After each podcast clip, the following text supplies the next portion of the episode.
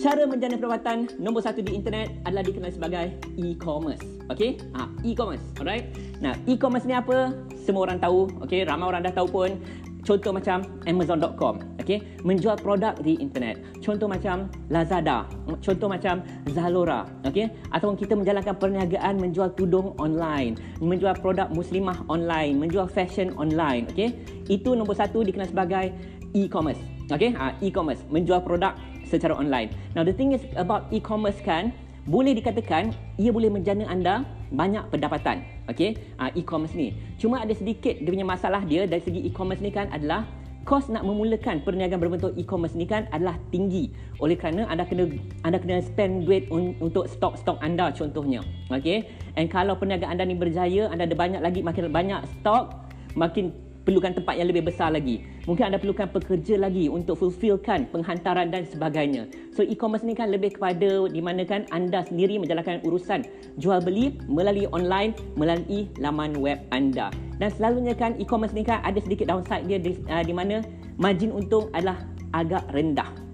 Okey, bila kita menjual produk uh, produk kita ni. Now, nak mulakan perniagaan e-commerce kan selalunya apa yang mereka lakukan adalah mereka dapatkan produk daripada um, contoh Alibaba ke ataupun borong produk uh, daripada tempatan ke borong-borong tempatan ke ataupun kita borong uh, apa dapatkan produk dari dari mana? Uh, dari China ke okay? And then kita jual semula di internet. I think nombor satu e-commerce ramai orang dah tahu dah okay? Uh, itu cara yang pertama e-commerce okay? Nah cara kedua Okay. Jana pendapatan di internet cara kedua kan yang bagi saya kan adalah cara yang lebih mudah sikit dan lebih senang sikit adalah what you call it uh, affiliate program. Okay. Nah, apa yang dimaksudkan dengan affiliate program ni kan adalah awal-awal dulu asal usul program affiliate ni adalah berasal usul daripada amazon.com dulu-dulu masa saya muda-muda dulu kan Amazon.com memulakan program berbentuk affiliate okey di mana kita boleh promotekan produk mereka buku mereka di Amazon buku-buku Amazon awal-awal dulu Amazon jual buku sahaja. And then kan kalau kita promote buku daripada Amazon dan orang lakukan belian buku tersebut kita akan dapat commission okey? Nah itu namanya program affiliate. And in fact kan perniagaan saya antara perniagaan saya yang terawal di internet adalah perniagaan berbentuk affiliate. And saya nak kongsikan dengan anda apa yang saya lakukan kan. Dulu-dulu lama dah ni kan saya buat satu blog. Okay, kita uh, saya buat satu blog dan nama blog tu adalah um, Islamic Books of the World, something like that. Dan saya tak ada produk, okay, so apa yang saya lakukan, saya daftar sebagai affiliate Amazon.com dan ambil semua buku-buku daripada Amazon.com, okay, not ambil buku tidak, ambil gambar buku-buku uh, Islamic daripada Amazon.com dan letak di dalam blog saya apa World Islamic Books tersebut. Dan setiap uh, setiap posting saya, setiap buku-buku tu saya buat sedikit review mengenai buku ni, buku ni, buku ni, buku ni. Okay? And di di dalam blog tu kan adalah link ke amazon.com. Meaning orang yang baca blog saya yang melihat sesuatu buku tu katalah uh, mereka minat dengan buku Syekh Madidat lah katakan, mereka akan klik and then beli kat Amazon. Amazon akan dapat track klik tersebut dan Amazon akan bayar saya commission. Okay? Uh, itu program affiliate. Now, the good thing about program affiliate apa tau? Nombor satunya kan program affiliate ni kan you tak perlu ada bisnes sendiri, you boleh jual uh, produk ataupun perkhidmatan orang lain. Contoh macam amazon.com. And in fact tadi saya sebut tentang e-commerce, Lazada, Zalora, okay? Mereka pun mempunyai produk affiliate juga. I mean, mereka pun mempunyai program affiliate juga di mana kalau anda nak jual tudung, tak semestinya anda ada stok tudung, okay? Ataupun anda nak jual uh, boot kasut lah katakan kan tak semestinya anda ada uh, stok kasut tetapi kan anda boleh sertai uh, Zalora punya affiliate program dan anda boleh start selling produk-produk mereka contoh macam tudung fashion muslimah ataupun boot dan sebagainya okey so jadi program affiliate ni kan maksud dia apa tau maksud dia anda share link okey ataupun anda promosikan perniagaan orang lain dan kalau ada belian okey orang lain tu syarikat lain tu kan akan bayar anda commission Okay? Ha, so jadi itu maksud dia program affiliate. Now, saya suka program affiliate. Okay? But the thing is kan ramai salah faham tentang program affiliate. Okay? Untuk berjaya dalam perniagaan affiliate, anda kena anggap macam mana tahu? Anda kena anggap perniagaan affiliate tu kan macam full time perniagaan anda. Okey. Nah, apa maksud saya? Sebab kita bila sebut perniagaan affiliate dan ramai orang kata perniagaan affiliate ni kan kita share link saja. Okey, kita kongsikan link saja. Nah, memang betul pun. Perniagaan affiliate bila anda daftar perniagaan affiliate, contohnya kan saya sendiri ada perniagaan affiliate di www.9dari10.com. Okey. Anda boleh sertai program affiliate saya secara percuma, tak payah bayar satu sen pun. Semua program affiliate selalunya percuma and then anda akan dapat link anda share link tersebut di Facebook ke, di blog ke, di mana-mana lah. Okay? And kalau ada seseorang klik pada link tersebut, okay? And then lakukan belian, anda akan dapat commission. Now, itu asas program affiliate. Tetapi kan downside dia apa tahu? Sebab kita selalu kata kita share link saja, share link saja, share link saja. Ramai orang ingatkan itu je kerja kita. Okay? Untuk berjaya dalam program affiliate, it's not just about sharing link. Sebab kalau anda share link, beratus, beribu orang lain buat benda yang sama.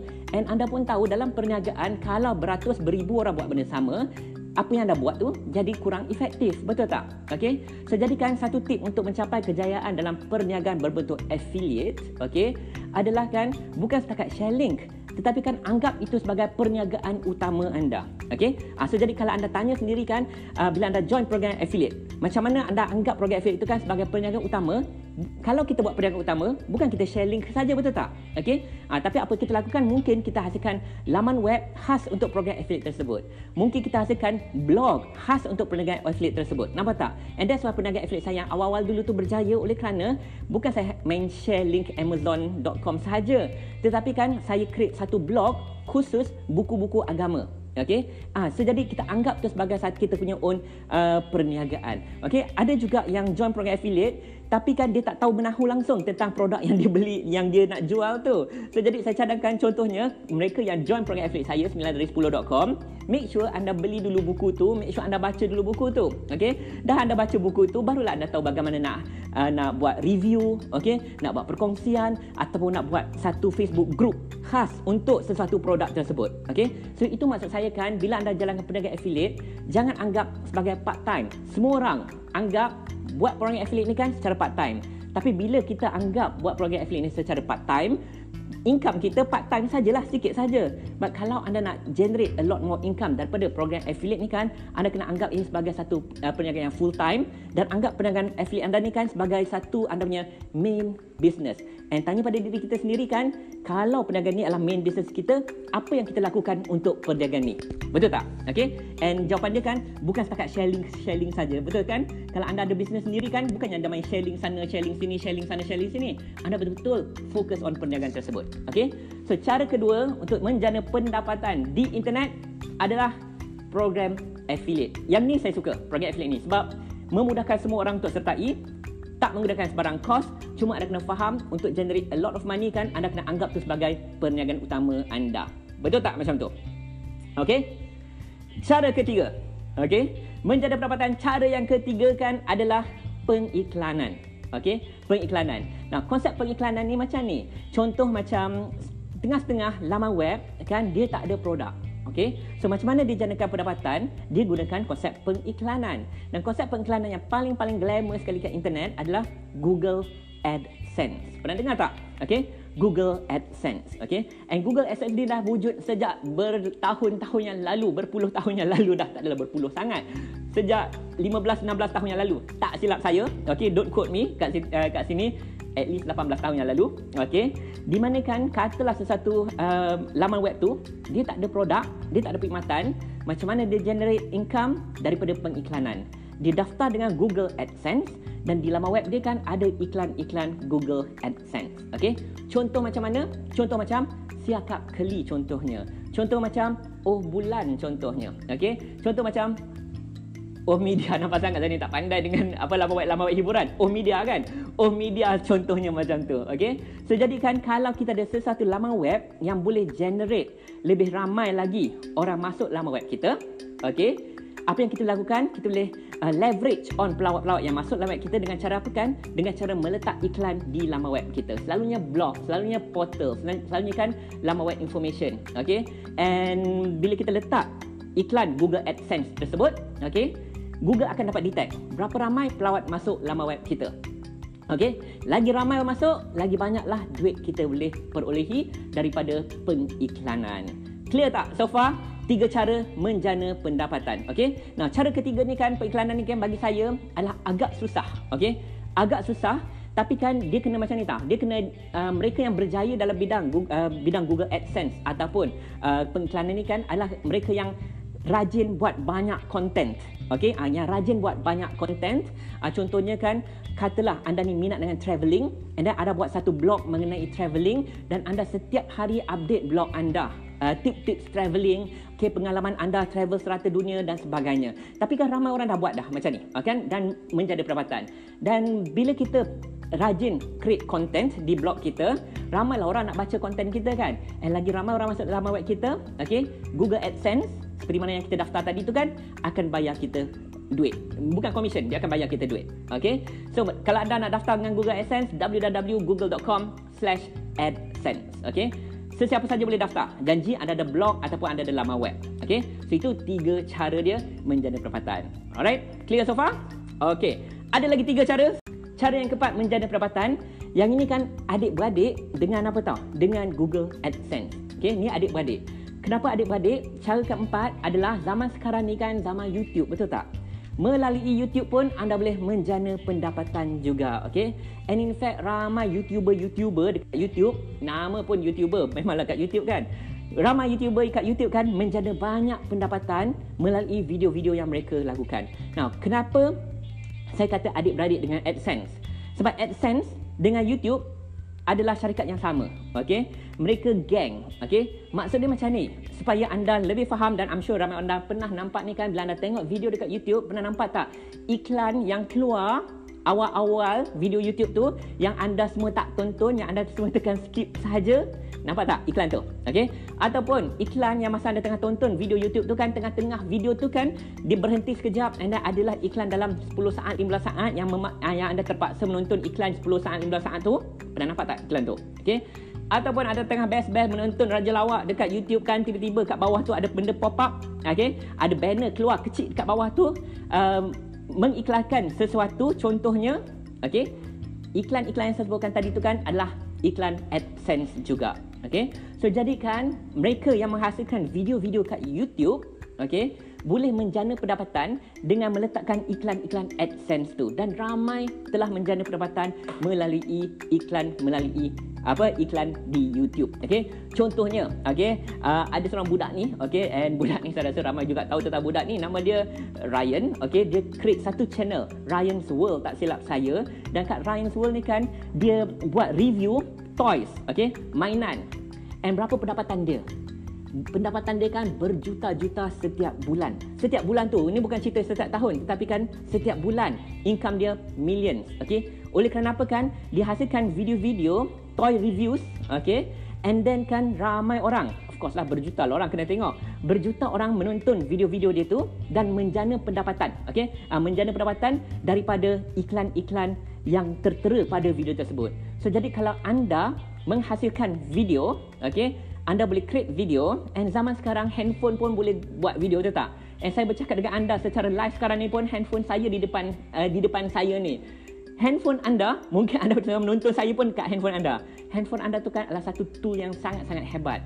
Selalu kita guna untuk WhatsApp, selalu kita guna untuk call orang, hantar message, search internet sebagainya kan anda boleh guna handphone anda untuk menjana pendapatan dah zaman sekarang. Okey caranya melalui YouTube pun boleh. Apabila kita hasilkan video kita share video okey dan video-video kita tu kan ditonton oleh beratus ataupun beribu orang okey and kita mula menjana pendapatan melalui iklan AdSense yang keluar pada video-video kita tadi tu. Clear tak? So far. Okey? So jadikan zaman sekarang guna YouTube pun boleh menjana pendapatan okey? And pendapatan dia macam mana kan? Dia lebih kurang macam ni lah. Lebih kurang ianya bergantung pada industri. Setiap 1000 view bergantung pada industri ya. Setiap 1000 view anda dapat dalam lebih kurang RM5. Okey. Uh, ada industri yang dapat lebih rendah, ada industri yang dapat lebih tinggi. Okey. Tapi on average macam itulah. Setiap uh, setiap 1000 orang menonton video anda, anda dapat RM5. Best tak? Kan? Memanglah best. Ha, kan? Ha, contoh Datuk Alif Syukri. Dia buat apa? Uh, video apa? Bobo di mana? Okey bobo di mana? Berjuta orang tengok kan? Sebab itulah dia punya commission. Okey dia punya income daripada YouTube pun berpuluh uh, berpuluh ratus ribu kot. Saya pun tak tahu berapa. Tetapi kan dia ada kongsikan video dia. Betul tak? Ha, kan? So jadi melalui video anda boleh menjana pendapatan melalui YouTube dekat situ okey? And zaman sekarang it's zaman social media. Zaman sekarang is zaman video dan sebagainya okey? So why not boleh jana perawatan melalui video. Boleh macam tu? Sudah satu, dua, tiga, empat. Dah empat cara bagaimana menjana pendapatan. Saya dah kongsikan dengan anda. Ada enam cara. Saya nak masuk cara yang kelima. Boleh? Okey. Cara yang kelima. Okey. Dan boleh dikatakan ini adalah bidang saya. Okey. Cara kelima kan adalah apa kan? Apa tahu? Dikenali sebagai uh, industri pakar. Okey expert industry. Maksud saya adalah kalau anda seorang pakar ataupun anda createkan bina jenama anda sebagai seorang pakar dalam sesuatu industri, okay, anda boleh create more income dengan menjual digital product. Okay, uh, so jadikan expert industry. So contoh, katalah macam saya uh, bagi contoh anda tadi tu kan, katalah kan anda ni minat dengan travelling, anda ada positionkan diri anda sebagai pakar travelling. Okay, contoh pakar travelling. Anda anda boleh create e-book mengenai travelling. Anda boleh create video courses mengenai travelling. Anda boleh create juga kan uh, audio audio books mengenai travelling. So in other words, anda sampaikan maklumat, anda sampaikan information mengenai bidang anda sendiri, bidang kepakaran anda sendiri, expert industry. Okay, so contoh macam saya, okay, kepakaran saya, alhamdulillah daripada support anda uh, dapat juga award pada bulan ini okay uh, leadership in online marketing okay. So saya sebelum menikah position diri saya sendiri, sendiri sejak tahun 2005 sampai hari ini kan sebagai pakar perniagaan online okay. Dan itu saya punya niche itu saya punya bidang. Dan saya hasilkan produk digital saya hasilkan produk courses saya hasilkan program okay. Saya hasilkan uh, e-book betul tak okay. Uh, audiobook video video courses dan sebagainya okay uh, yang merangkumi bidang kepakaran saya. Alright? So jadi anda boleh fikir anda dalam bidang apa? Right? And in fact, it can be any bidang at all. It can be bidang fashion, it can be bidang fotografi. Anda positionkan diri anda sebagai pakar fotografi dan hasilkan courses, hasilkan uh, modul, hasilkan uh, digital product, informational product kan untuk mempromosikan uh, what do you call it, bidang anda tersebut. Alright? So jadi itu maksudnya. Yep, pakar memasak, anda boleh create apa e-book recipe, courses recipe dan sebagainya. Katalah anda ada, ada pengalaman dalam perniagaan MLM, okay? anda boleh create position diri anda sebagai expert, create produk digital, pro, uh, e-book, uh, audiobook dan sebagainya kan mengenai industri MLM. Okay, bagaimana nak berjaya dalam MLM dan sebagainya. Tak kira lah apa saja industri, okay, apa saja bidang ada information boleh disampaikan. Okay, and saya teringat apa tahu, uh, masa um, a while back saya kendalikan program saya uh, program intensif perniagaan internet dan strategi media sosial ada seorang pak cik ni pak cik ni kan dalam bidang uh, garbage industry industri buang sampah okay and pak cik ni kan tak tahu nak jual apa kat internet alright macam biasalah program saya ni kan you ada bisnes ataupun tak ada bisnes, saya akan cuba bagi anda idea nak mulakan perniagaan apa. Okay? So, pakcik ni kan dalam bidang garbage industry, industri membuang sampah, and then dia tak ada idea nak jual apa. Sampailah at the end, di mana saya uh, saya kongsikan modul digital product. Okay? Dan dalam modul digital product tu kan, uh, dia dapat idea. Dia create e-book how to make money from your garbage. Okay? Uh, cara buat duit daripada barangan buangan, daripada barang sampah kita. Okay? Nampak tak? Tak kira apa saja industri, anda boleh position diri anda sebagai expert dalam industri tersebut. So jadi saya tak nak anda fikir oh kena kena hebat, kena ada apa kena professional dalam fotografi, kena hebat dalam uh, internet marketing. Tak. Okey, industri buangan sampah pun boleh position diri kita sebagai expert as long as kita ada maklumat untuk dikongsikan kepada seseorang atau kepada ramai orang uh, di internet ni menggunakan product information. And kenapa saya suka sangat-sangat expert industry? Kenapa saya suka sangat-sangat kongsikan information? Not just apa uh, what do you call it? Ialah dapat duit, dapat pahala dan sebagainya kan. But kan produk informasi adalah produk yang paling paling paling paling tinggi permintaan dia di dunia ni. Okay, produk informasi ramai orang mencari informasi kat internet. Why not kita leverage on that? Hasilkan informasi produk digital kan dan jual di internet. Is information product digital product lah produk yang paling laris di internet okay? Hands down. Tak perlu hantar pula tu, tak ada kos penghantaran. Okey, 100% profit. Kalau anda jual contoh ibu saya harga RM97 kalau orang beli ibu saya RM97 saya dapat RM97. Bagi anda yang belum dapatkan ibu saya dapatkan di www.9dari10.com okay? and tadi saya sebutkan kepada anda tentang apa produk yang saya bakal launchkan soon. Nasihat mentor-mentor saya ni kan uh, itu produk digital juga. Okey di mana saya positionkan diri saya sendiri sebagai expert dalam industri dan hasilkan produk digital ni okey? So jadi anda pun boleh fikirkan untuk bagaimana apakah information yang anda boleh share okey and generate a lot more income so itu poin saya yang kelima dan cara kelima menjana pendapatan di internet boleh tak macam tu okey So jadi satu, dua, tiga, empat dan lima. Ada satu lagi cara saya nak kongsikan dengan anda tapi cara ni kan a bit advanced. Tapi nak juga kongsikan dengan anda sebab saya nak anda at least buka mata anda pada malam ini, buka minda anda pada malam ini. Mana le tahu idea yang satu ni, yang nombor enam ni kan akan menjana anda pendapatan tahun 2020. Okay? Now, jual apa? Software ataupun apps. Okay? software ataupun apps. Application, apps, okay, software, alright. Now the thing is kan, software dan apps adalah sesuatu yang sangat-sangat hot kini. In fact, not hot kini, dia dah hot 4-5 tahun yang lepas. Tapi saya baru sekarang mula mendalami bidang ni kan dan mula menghasilkan beberapa app ataupun application, okay, untuk per, uh, untuk perniagaan saya sendiri, right. So jadi kan, this is the thing, okay. Software dengan apps, okay, of course, kita tak tahu nak design, betul tak? Macam saya sendiri, saya tak tahu nak program macam mana nak hasilkan app. Tak tahu. Okey, saya bukan buat. Okey. Apa yang kita boleh lakukan adalah bila kita ada idea sesuatu software ataupun idea sesuatu app, kita boleh outsourcekan kepada sesuatu syarikat untuk hasilkan app tersebut. Okey. So apa yang saya pernah lakukan, saya outsourcekan uh, melalui freelancer.com di mana kan programmer tu kan berada di India, atau Pakistan ke India saya dah tak ingat dah kalau anda beli buku 9 dari 10 saya ada saya kongsikan dalam tu okey Pakistan ke India and then saya uh, upah dia untuk hasilkan app untuk saya okey so app tu kan saya jual. App tu kan merupakan satu uh, penyelesaian kepada sesuatu uh, perniagaan. Okey uh, penyelesaian kepada perniagaan uh, MLM sebenarnya. This was a few years back. Dan saya jual app tu kepada sebuah syarikat di Dubai ni. Okay dan menjana pendapatan daripada situ. Right? Now the thing is about app ni best kenapa tau? Sebab orang sanggup beli app dengan harga yang tinggi. Okay it can be I'm not talking about berpuluh ribu ringgit. I'm talking about orang sanggup beli beratus ribu ringgit ataupun kadang-kadang berjuta ringgit okay, untuk sesuatu software ataupun app yang boleh menyelesaikan masalah sesuatu syarikat terutamanya. So bila saya sebut orang tadi kan, maksud saya kan pemilik syarikat tersebut lah. Okay? So, apa yang perlu kita lakukan adalah find a problem yang boleh diselesaikan oleh satu software ataupun find a problem, a common problem yang boleh diselesaikan oleh sesuatu app, application and then that idea kita boleh outsourcekan kepada seseorang untuk hasilkan app tersebut. Okay? Sedikit tip daripada saya kan adalah saya outsourcekan kepada syarikat di Pakistan ada, di India pun ada, di Indonesia pun ada sebab murah. Okay? Di Malaysia agak mahal sikit. Okey, agak mahal sikit.